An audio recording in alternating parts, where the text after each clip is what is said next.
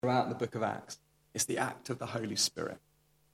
It's Jesus leaving to create a space for the Holy Spirit to come and to empower his people. And it's not a collection of heroes who are so transcendent and beyond what each of you are today. It's a bunch of people who say, I've got Jesus and nothing else. So come and fill me, and I will follow you. It's not even a, a book of great strategy. Um, often, when people are leading churches or starting new churches, we look at the book of Acts as a bit of a, a template for how to do it. But they kind of happen by accident. Often the church is grown because persecution hits, because people get angry about these bold claims that these new followers of Jesus make, and they get scattered, and the church is birthed in that way. So let's not look for a blueprint or an instruction manual, but let's look for the Holy Spirit to come. The Holy Spirit to come and to reorder our lives. So, what's different than a bunch of activity? But actually, what's different is when we allow the Holy Spirit to come and to reframe our identity.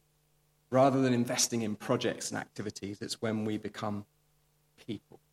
Not people who pray, but people of prayer. And I think you can then look through the rest of the book of Acts and you can feel the excitement to say that actually, when that happened, those people change the world. And actually, that's our destiny. So I love the fact that you guys have got Thanksgiving. You've got a live story of where you've asked God to do something. You've been able to celebrate that today. That's incredible, isn't it? That prayer really, really does change things. We get time later on, which depends on me not waffling on for too long, I'll tell you some stories of answered prayer. But actually, it's important to recognize that we don't always have those stories, do we? So if any of us pray, my hit rate on prayer is really low. I've prayed so many prayers over the years. And so many times those prayers have not ended up with the conclusion that I'd love to see happen. Some of those are live stories of people who I prayed for healing. Some of those are live stories where I prayed for people to know Jesus, and actually their lives feel like they are sometimes in a worse place than when we started. But the root of prayer, we look at Peter through the story. If you go back to Peter in the gospel, there's this moment where Jesus speaks truth and offends the crowd, and people run away. And he just says to his followers, What do you say about me? And Peter names Jesus, but then at another point he says, Are you going to leave me? And Peter says, No, where else can I go? Because only you have the words of life. So, in all of this, this is about placing our confidence in God. Let's do a little bit of context. So, the book of Acts is the sequel to the book of Luke. So, if you've read through the Gospels at any point, you've got this narrative of Jesus' life. And this is volume two. And actually, it would be a little bit of a disappointing story, wouldn't it, when the hero of the story, Jesus, leaves partway through. But the good news is it gets incredible. This is one of the most extraordinary chapters of history that we could ever possibly read. And one of the most important things to get is that right at the beginning of the book of Acts, if you want to go away and read Acts 1, is there's a simple instruction from Jesus. And he basically just says, just stay, just wait, and I'm going to send my Holy Spirit to you and everything is going to change. And I'm going to do that, and I'm going to give you power. And that power is going to allow you to be witnesses to all of the things that I've done, all the things that I've said, and the world will be transformed through it. Now, that sounds great, but then Jesus goes off into heaven and leaves his followers there alone on earth. And so they've got this promise of something to come. But there's this chasm, there's this void, there's this moment where actually they're alone. And so what do they do? They follow what Jesus told them to do. And just as they had done before Jesus died, they went to an upper room and we hear that they pray. A bit like you guys, they've got some business, some notices to attend to, and so they replace the fallen Judas with Matthias as another who experienced Jesus' life firsthand. And then chapter 2 of Acts, probably one of my favorite chapters in the whole Bible. It's incredible. It's not, again, a story of human initiative, but it's about the Holy Spirit coming. And so, as they are together in one place, maybe just picture this right here. It's kind of a little bit quiet. You guys are like half the number you were as we were worshiping. All the kids have gone downstairs. There's a, there's a hush. But into that hush, suddenly you hear a noise. And that noise begins to reverberate around the entire building. It says in Acts 2 that this noise fills the house. And you kind of have to empathize a little bit with Luke here. It's like, how do you describe this thing? I don't know if you've ever had something that sort of is beyond what you've ever experienced before, and you try and put it into words and you will fail. So, this really good thing for us to recognize here that Luke's doing his absolute best to put this into words, but he probably doesn't get anywhere near close how incredible it was. But he says it's a sound like a mighty rushing wind. Again, we've got some windows open. You occasionally kind of get a little, little sneak peek of cars going past. You might get a gust of wind, but, but actually it's quite still. Into that stillness, imagine the sound of a mighty rushing wind. And then he describes what he sees. Again, his language probably doesn't quite capture it. But he says that he sees these like tongues of fire resting on people. Crazy. It's kind of out of their experience, and it's probably out of ours. But then something extraordinary happens as well. As they are filled with the Holy Spirit, so we can see it's a multi-sensory experience to be filled with the Spirit. We've got the sound, we've got the sight. They begin to speak in different tongues. I'm not going to do loads of historical context here, but at this particular moment, loads of people have arrived in, in Jerusalem for a festival. And so there are people who speak lots of different languages. But these followers of Jesus are a fairly kind of monocultural bunch. They are relatively simple people who will not kind of have 20 languages at their disposal. Um, actually, we could say it's a little bit like me standing here, where I might be able to utter the occasional word of French or something like that. But if any of you started speaking to me in a foreign language, I would just smile politely and pretend I understand. But at this moment, they begin speaking in all of these different languages. And what's extraordinary is that all of these people who were gathered in Jerusalem began to hear their own language. And not just anything in their own language, but they begin to hear about the mighty works of God in their own language. And so, again, this crowd, a bit like Luke, they try and make sense of it. And so it's nine in the morning, and the only assumption they can make is that these guys must have been drinking. Now, I'm not quite sure what alcohol they were used to there, because how would they be speaking in intelligible Greek and whatever language was going on? But that was the only thing that they could possibly point to. And at this point, Peter stands up. And for later on, just want you to remember that the last time we had Peter in any kind of public setting speaking was when he denied Jesus. So this is a man who actually has cowed. He's been timid. He's been ashamed to say that he knows Jesus. But suddenly, he stands up. The power of the Holy Spirit does something extraordinary. And he addresses the crowd. And he draws on Scripture. So he shares some verses from the prophet Joel which speaks about the Holy Spirit being poured out and being poured out on all people. And then he goes on to explain the significance of Jesus' death and his resurrection. And then we find that 3,000 people give their lives to Jesus that day. Just say that again 3,000 people gave their lives to Jesus that day. Uh, the writer Ronald Dunn summarizes events like this The book of Acts is filled with prayer meetings. Every forward thrust the first church made was immersed in prayer. Take another look at the church at Pentecost. They prayed for 10 days, they preached for 10 minutes, and 3,000 people were saved. Today we pray for 10 minutes, we preach for 10 days, and we're ecstatic if anyone is saved. Our method has got to go back to Jesus. We need to submit all who we are to Jesus. So we see this cataclysmic moment in human history we see the birthing of the church, actually, the, almost like the, the genesis, the fact that we're gathered here over 2,000 years later. It's a spark that becomes a flame and it travels the globe. But how does it start? Well, it starts a little bit like this. And I think there's real hope there. It starts with a relatively small group of people gathering quietly in an upper room.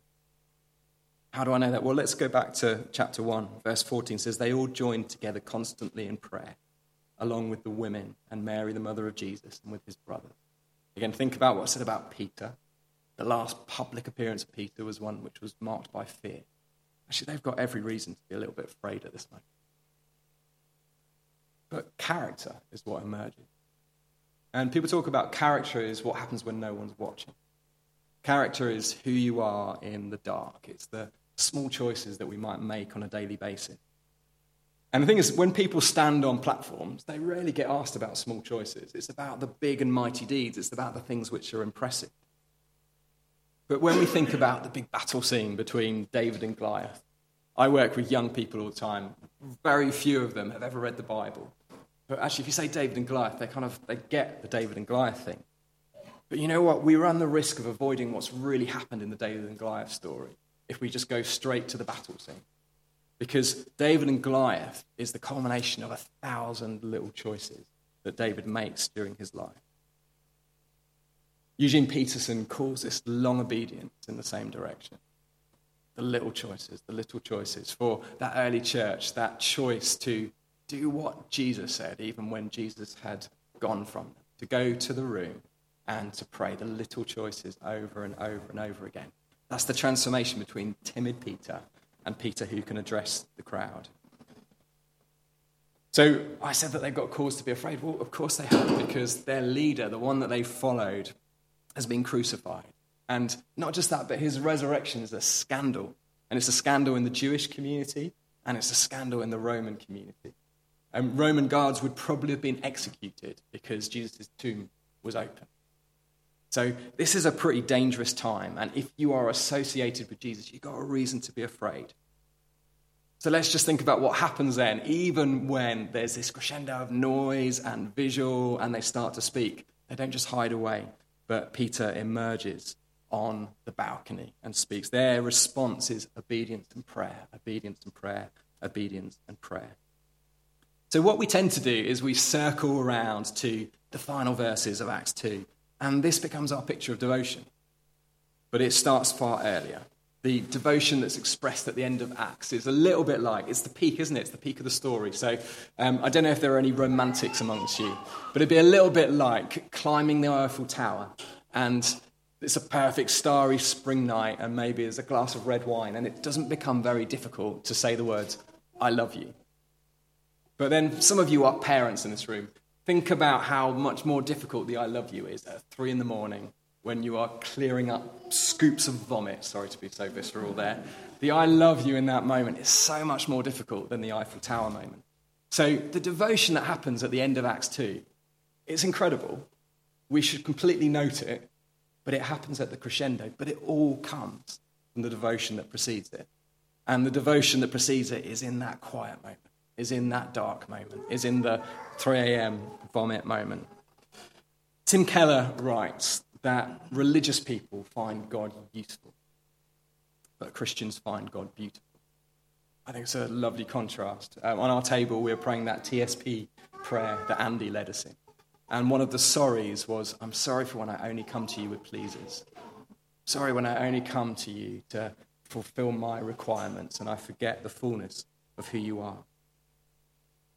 So people can find God useful, religious people can find God useful, but Christian's called to find God beautiful. And the reality is that both can be obedient. Because actually, you can have confidence in the power of God that would make you think, you know what, I'm going to be obedient. But the difference is one pursues God for what he can do, and the other for who he is. The religious person pursues God for what he can do for him, and the Christian pursues God for who he is. So I would love to invite the Holy Spirit to stir in us devotion that's more than circumstantial, that's more than Eiffel Tower, that is a little bit more 3 a.m. And that's all waffly, right? That's all kind of like up here thinking. That's, that's good theology, that's lovely philosophy. But, but what does that actually mean? What does it actually mean to be devoted? So, if I asked you to, maybe the, the kind of technologically minded of you, to open up your banking app on your phone, I could give you a picture of devotion. I'm not going to hack your phones and kind of figure out your passwords, but actually, one way of seeing our devotion is what we spend our money on. Um, my mum's brilliant, right? So, I can say to my mum, I was born in 1982, um, and my mum's had a Filofax since the late 70s. So, I can find out every holiday we ever went on and where we went to, and she's got all of this detail in there. And so actually, I could go to my mum's Filofax and I could find out what my mum's devoted to. Maybe your, your diary on your phone, your calendar on your phone. So we can get a little bit of an indication of where our devotion is. But I want us to zoom in on one particular thing. You're going to have lots of chance to talk about devotion in the coming weeks. And it's the battle for our attention. So John Mark Comer talks about two inflection points in history. He talks about 1440. Anyone know what happened in 1440? Any historians amongst us? It was when Johannes Gutenberg invented the printing press. And it's like this sort of butterfly effect that cascades through history. So the fact that suddenly you can print literature and you can distribute it, it changes everything. Actually, you can link the Reformation, which was a huge event which transformed church and the way that people related to each other, related to God. You can trace that back. But you can also look at the Enlightenment, which was this way of thinking, this renewal of thinking that led to a lot of good, but led to a lot of hard stuff as well. So, inflection point number one, 1440, the printing press. 2007 is my second inflection point. Any ideas what happened in 2007? The iPhone. The iPhone was released. Okay, now that might sound inconsequential, but actually it's quite a big deal because it meant that suddenly the little networks we had that allowed us to connect with each other went global. And so there's some really great stuff in that. We, um, we speak to Emma's family, my wife's family that live in the States every week because of the advent of social media and technology. There's so much that's good. But the challenge is, is that when we pick up our phones, we suddenly have a camera, we suddenly have a TV, we suddenly have an infinite encyclopedia where we can just draw down knowledge. It's like an Alice's Wonderland of information and entertainment. And it has a huge potential for distraction.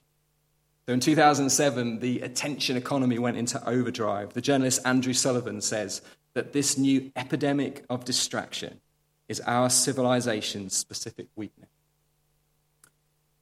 The problem is devotion is not enough if we aim at the wrong target.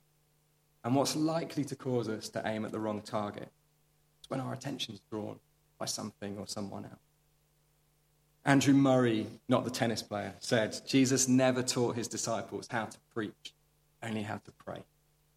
To know how to speak to God is more than knowing how to speak to man. We read through the book of Acts and we see that they pray at every point. They pray on the road, they pray in prison, they pray at the point of death, and sometimes death gets turned around. And as they pray, it's not just words, not just words thrown up into a vacuum, but power is released. Things change. Again, I can't explain to you why sometimes they don't. And that's certainly my experience that sometimes they don't. But a little bit like Peter, I know that where else can I go? Because only Jesus has the words of life. They pray from house to house, they pray in the temple courts. They pray outside the city gate. Jesus has their attention. It drives their activity, and crucially, it transforms their identity. And see, this is the big challenge for us is that we could all right now we could kind of we could probably buy something we could probably buy an app on our phone we could probably write an appointment in our diary and it would have a short-term impact on our activity we could go out of here we could say right i'm going to pray for three people for the next week that they'll encounter Jesus. And that's good. But until it begins to impact our identity, it doesn't stick. So there's this age old debate, um, age old, it's not really age old, the last few years, where people say, who's the greatest footballer of all time? And um, if you were born over 50 years ago, it'd be Pele or Maradona. If you're born more recently, it'd be Cristiano Ronaldo or Lionel Messi. The answer's Messi, by the way. But for this example, I'm going to use Cristiano Ronaldo. See, Cristiano Ronaldo wasn't born a footballer. But as a child, he played football. And as he played football, he devoted himself to football. And so he began to practice more and more football. And it's why it's a better example than Messi, because Messi's got this extraordinary, what feels like a God given grace ability on the ball. But actually, with Ronaldo, you can look at old footage of Ronaldo and you can see this extraordinary improvement. And so, what happened with Ronaldo was that his activity determined his identity and his identity then determines his ongoing activity. And that's the invitation for each of us. This stuff doesn't just happen magically. Vomit Eiffel Tower. It's easy to do it at the Eiffel Tower moment. But actually, in chapter 1, we see the disciples in a moment of despair being obedient to Jesus, and they begin praying. Peter wasn't always so bold as to preach to a restless crowd of strangers who, some of them would have been baying for blood, many of them were mocking them. He'd lied when questioned by a servant girl who asked if he knew Jesus, but something changes. He gave Jesus his attention, and his obedience allowed him to engage with the activity that Jesus invited him into. And that stirred him to speak with a boldness that wasn't his boldness. It wasn't his boldness, it was the Lord's boldness. And it's exactly the same for us. Our repeated activity feeds a shift in our identity that our identity determines our activity. And so to go back to Matthew Emmon, when we close our eyes and we open them again, let's not hit the wrong target. Devotion in itself is not enough. Excellent isn't enough if we aim at the wrong target. The target's not to pray, but it's to become people of prayer. And as we pray, we become people of prayer. So we start with our activity, and God transforms our identity. And that's the invitation to you as a church. Just really briefly tell you a quick prayer story from a few weeks ago. And I'm deliberately telling a story that's actually it's got a lot of sadness in it. But I want to tell you that story because God's present in all of it. So I have the privilege of leading a, a youth charity, youth and children's charity called Urban Devotion. And we spend our first portion of time in prayer. We don't always get it right. It's not because we're particularly clever or we're kind of like prayer geniuses. It's just that a little bit like Peter, we've kind of resolved that where else can we go? Because only God has the words of life. And over the summer, one of the communities that we work in, there's just been a lot of darkness in that community. So, uh, a young person who I've known for years was attacked at knife point um, and then attacked at gunpoint. Um, one of our team, who's incredible, was extraordinary, and has got some stuff in her past which is really painful, and some of it is a bit high profile. And so she was just mocked in a horrendous, cruel, merciful way by a group of young people. There was a surge in gang activity on this estate. And so one Monday evening, a few weeks ago, we resolved just to prayer walk that estate. And prayer is an amazing thing because, it, again, it's not just us throwing words into a vacuum, but it's a two way conversation. God speaks to us in different ways. Sometimes there'll be a portion of scripture that might come to mind, sometimes it might be a sense or a picture or a word that comes to mind. But we're praying about a bunch of things. And I was walking with a lady called Ruth, and um, I just remembered the story about how I felt God call me to move to Erdington. It goes back to 2004. And I just felt we needed to pray for people to know God, that there'd be a revelation of God that would be unusual for people. And so I just prayed that. And then Ruth found a bank card on the floor. And she picked it up. And so I'm sort of streetwise youth worker. So you don't want to pick up a bank card, particularly on that estate. You don't want people to see it. And so she says to me, What should I do with this bank card? And so I said, Well, you need to know that people have seen you've got it now. And so therefore, probably need to either destroy it or we could call the number on the back and report it as stolen, get it cancelled. But she's filled with more faith than I was. And so she said, Well, I'm just going to pray that God would direct us to whoever's bank card it is. Like, great, you are holier than me. I love that. And so we looked around the corner, there's no one there. And then we walked around another corner, there's no one there. And then I see two lads playing football. I'm not going to tell them I've got a bank card, that'd be a really silly thing to do. And so um, this has been recorded, right? Okay, I'm going to change the names, but I'm going to have to come up with something in my head that works for this because there's a name that's quite similar. And so I said to uh, these two lads, um, Do you guys know Emil Smith? And they like, looked at me blankly. And then Ruth sees a lady at a doorway. And there's a, there's a black lady in a dressing gown. She walks over to her and she says, I found this bank card. It's got Emil Smith written on it. And the lady um, sort of looks slightly blankly. Ruth says, Do you know who he is? And then she pauses for a second and she says, Again, these are made up names. Does it say Emilio Smith? And Ruth looks down at the bank card and she'd read it wrong and it said Emilio Smith. The lady shuddered. Again, storyline of a lot of young people I work with. We see a, a, a black mum with a black teenage son and she thinks the worst. But then there's this extraordinary moment where she says, Do you know where my son is? And we say, No. But we just prayed that God would return this card to the owner. And it led to this amazing conversation. She then called her son, had the most passive aggressive conversation I've ever heard, which ended with her putting the phone on speaker and saying, And now you're going to say thank you to these nice people who have found the card. But we've got to have a conversation with Jesus. Jesus was involved in that conversation. It's a really simple story. It's not a conclusion story, but there was another conversation someone else had with that mum the next week could give you lots of the big headline stories. Could tell you you've had money stories today of where God's provided. I could tell you a story of years ago where we had redundancy letters printed out for all our team. And then suddenly we had this check through from someone who'd never given to us before, we'd never prayed to before, and it was a six figure sum, like extraordinary. Really disappointing when I went and cashed it at the bank, expecting the, the bank teller to be really impressed, and they weren't. But never mind. There are all of these stories about God doing things. But it happens when we engage in an activity that allows our identity to be transformed in order that our activity will continue in that way. So, what does it mean for you as Oikos to be devoted to prayer? It's not a date in your diary, but it might start with a date in the diary. It's not something in your bank history, but it might start with that. It might start reading a book about prayer or something. But it's about allowing the Holy Spirit to lead you, the Holy Spirit to transform you, And as he does that, he won't just transform you, he'll transform the people around. Just as, um, as Dan comes up, why don't we just allow the Holy Spirit to lead us? Again, not a blueprint that any person has laid out, but they followed the Spirit's leading. What does it mean for us to follow the Spirit's leading today?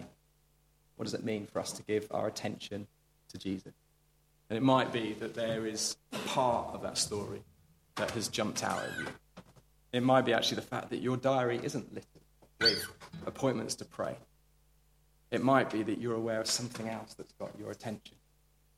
It might be that when I told that story of the transformation in Peter from one who was so scared that he couldn't even admit that he knew Jesus, to one who would stand up on a balcony and would preach the gospel to a crowd of potentially hostile strangers.